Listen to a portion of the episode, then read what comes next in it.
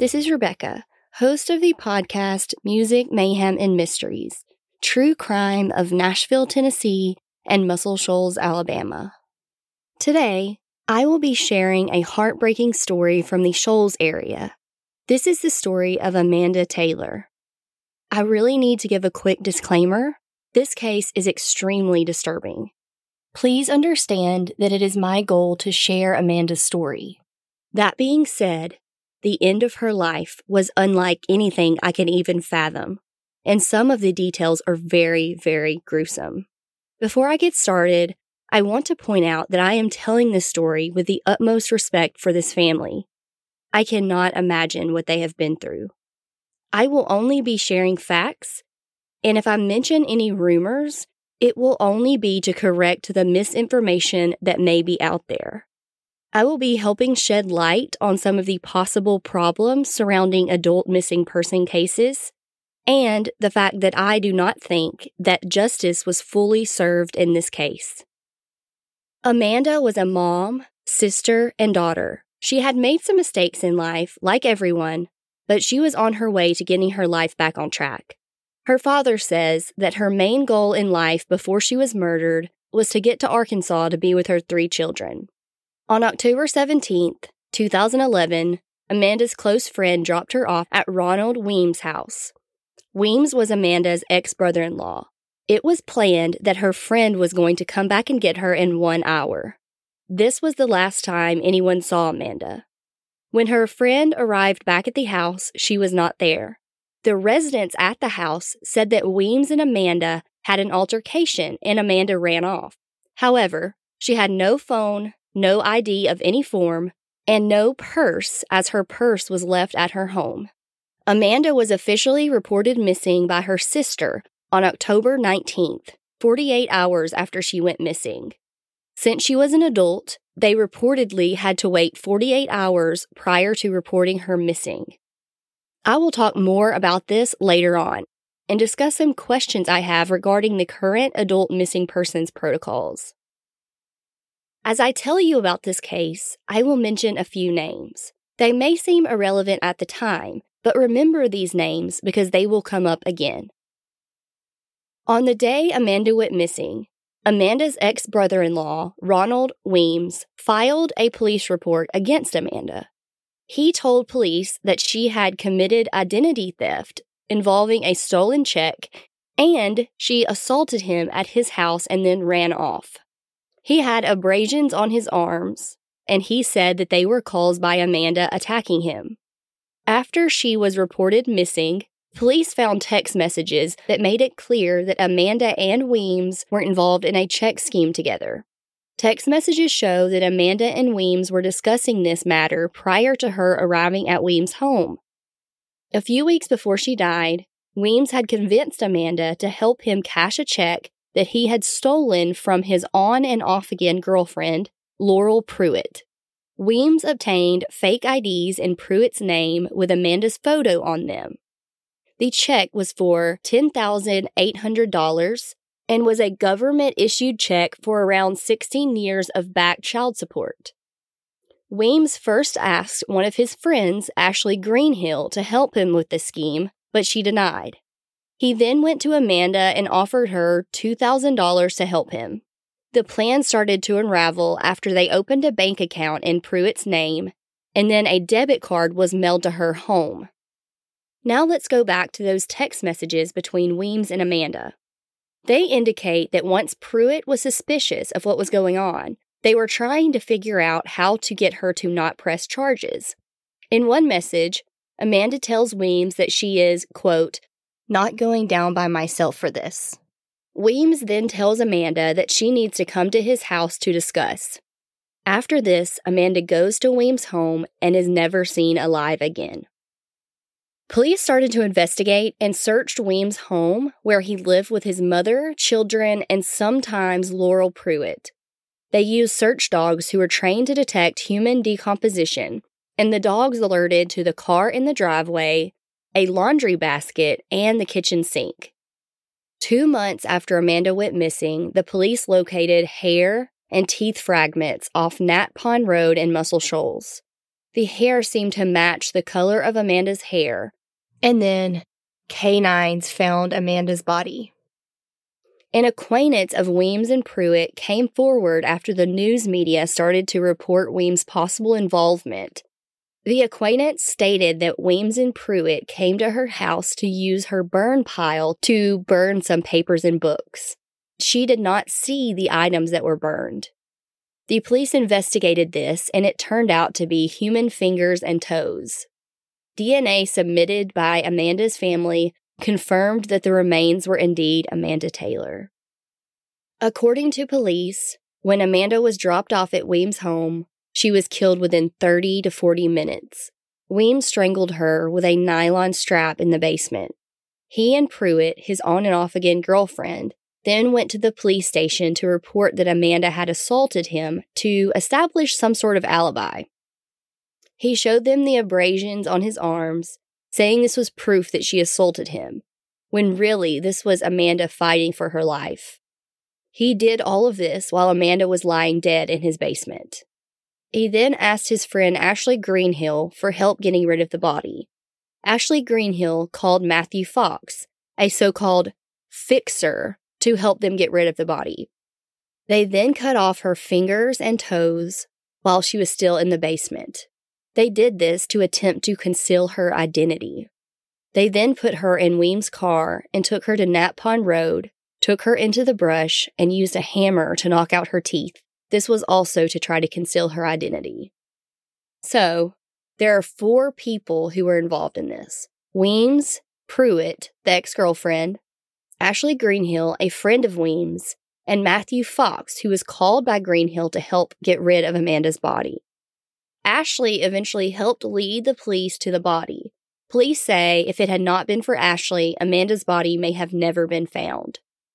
She testified in court that she helped Weems because she did not want to believe he had killed her and that she was scared for her life. She testified that he said, quote, You will end up just like her. Ashley testified that on the day of October 17th, she was at Weems' house when Amanda arrived. Amanda smoked a cigarette with Weems on the porch, and then they went down to the basement. Ashley said that about 30 to 40 minutes later, Weems came upstairs sweating, disheveled, and with a torn shirt. She also noted that he had red marks on his neck. She testified that he said, quote, That bitch choked me, and I'm going to file a police report. He also told her that Amanda ran off after attacking him. She said that later on on that same day, he changed his story and he asked her to help get rid of Amanda's body. She says she then called Matthew Fox, who arrived with several tools.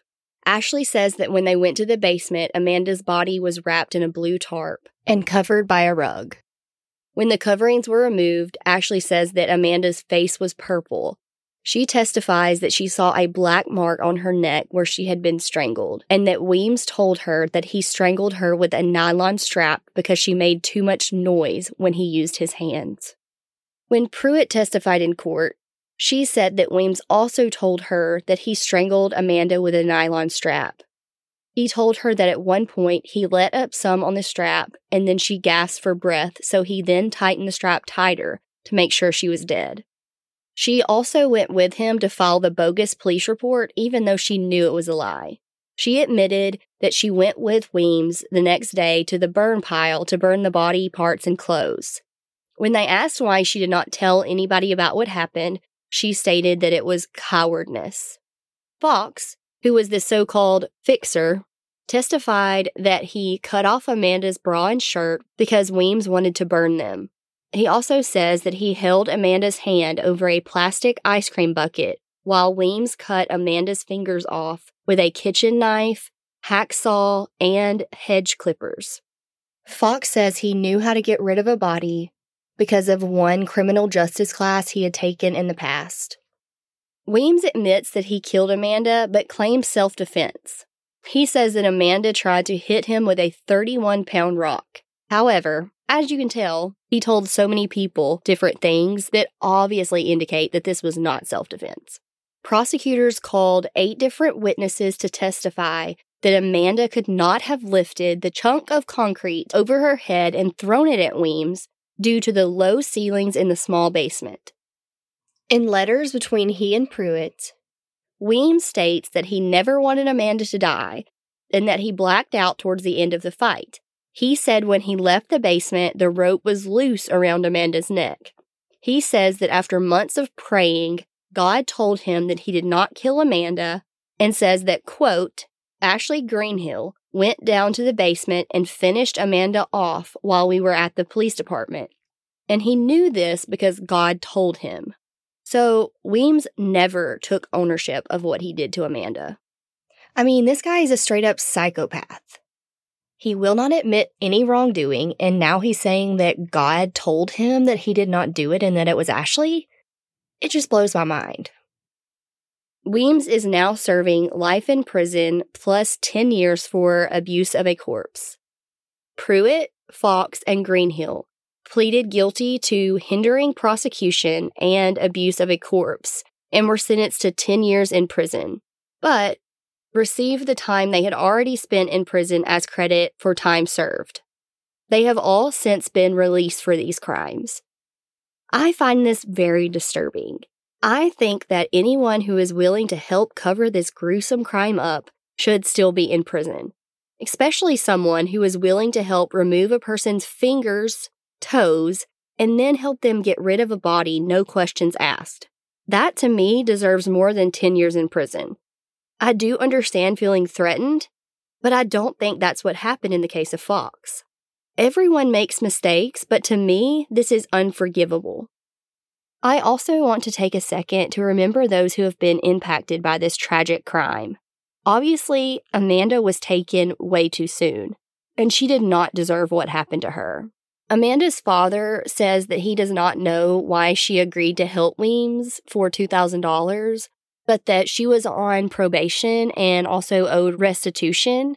And he thinks that she did this because she was trying to get some money to pay off the restitution so she could get to Arkansas to be with her children. I would also like to talk about Amanda's children who had to deal with the loss of their mother and knowing that their uncle was the one who did this to her. Not to mention, Amanda's sister has two children with Weems. These children now have to live with the fact that their dad killed their aunt. Also, Amanda's sister now has to live with the fact that her ex husband killed her sister over something so selfish. I cannot imagine what this family has been through. My heart aches for them, and I hope that they can somehow find peace with Weems behind bars. Now, I would like to briefly discuss some of the things that media misconstrued in this case I am doing this in order to set the record straight. In Fox's testimony, at least according to news media, he states something about the tools used to dismember Amanda's body were later used as props at Arx Mortis Haunted House. This is a popular haunted house in the area. His claims have been disputed by the haunted house, but according to them, a gardening tool was hidden by Fox on the property, it is unclear to me what role this tool played in the murder, but it was confiscated by police. To be clear, no tool used in this murder or used in the dismemberment of Amanda's body were used as props in the Arx Mortis haunted house. Weems' mother confirmed that he was a member of the Insane Clown Posse, or ICP, this is a group that listens to the music by the band The Insane Clown Posse. According to Amanda's family, she was not part of the ICP, and this had nothing to do with her murder. Many people and media outlets took this and ran with it and tried to imply Weems' taste in music somehow contributed to the murder. There was even some talk that this was a witchcraft killing. However, Amanda's family says that ICP had nothing to do with the murder and so I will not even entertain this. Now, let's talk a little bit about adult missing person cases. The extended time frame needed to report a missing adult or the urgency of the police department to look into missing adult cases seems to be a reoccurring issue with many cases that I've heard on different podcasts. A quick Google search says that it is a myth that you must wait 24 hours to report a missing adult. However, it is very unclear to me if there is an overall protocol or if the protocols vary state to state or county to county, etc. It does seem to me from the research I've done that usually you are able to make an adult missing persons report immediately, but it is possible that limited resources may be put into the report if the person is not in a vulnerable population, or if they think the adult may just be away on their own accord.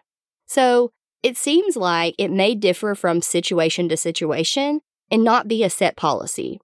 When I reached out to Muscle Shoals Police, they say there is no time frame to report someone missing, but I am not sure if this was different in 2011.